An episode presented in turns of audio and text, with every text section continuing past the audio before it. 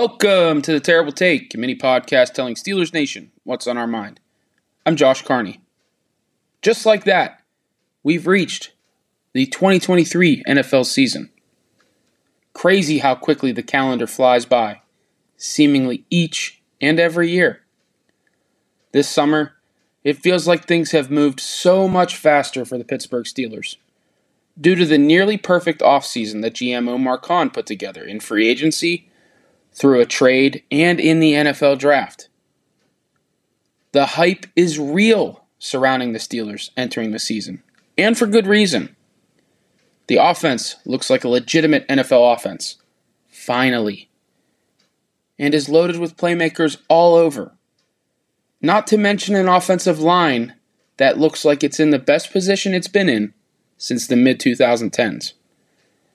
Add in a star studded defense that is seemingly better than it was late in the season when it went on an impressive run last year.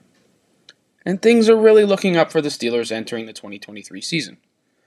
But of course, this all comes at a time in which the AFC North is loaded top to bottom. So too is the AFC in general, making it a very deep conference that should have significant playoff battles down the stretch.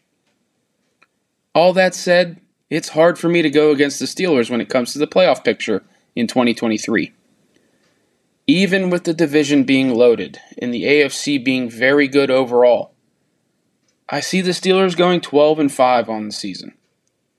This offense found an identity last year in the second half, and they only built on that in the offseason. The defense is fully stocked and has plenty of veteran experience to lean on at every position. That matters. Then, of course, you add in a healthy, motivated TJ Watt. Look out.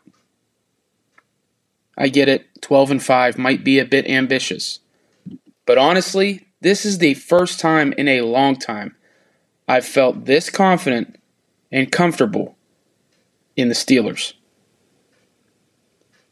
It could be a special one for the black and gold in 2023. Be sure to follow us at SteelersDepot.com and check out episodes of The Terrible Take every day at 5 p.m. Eastern Time.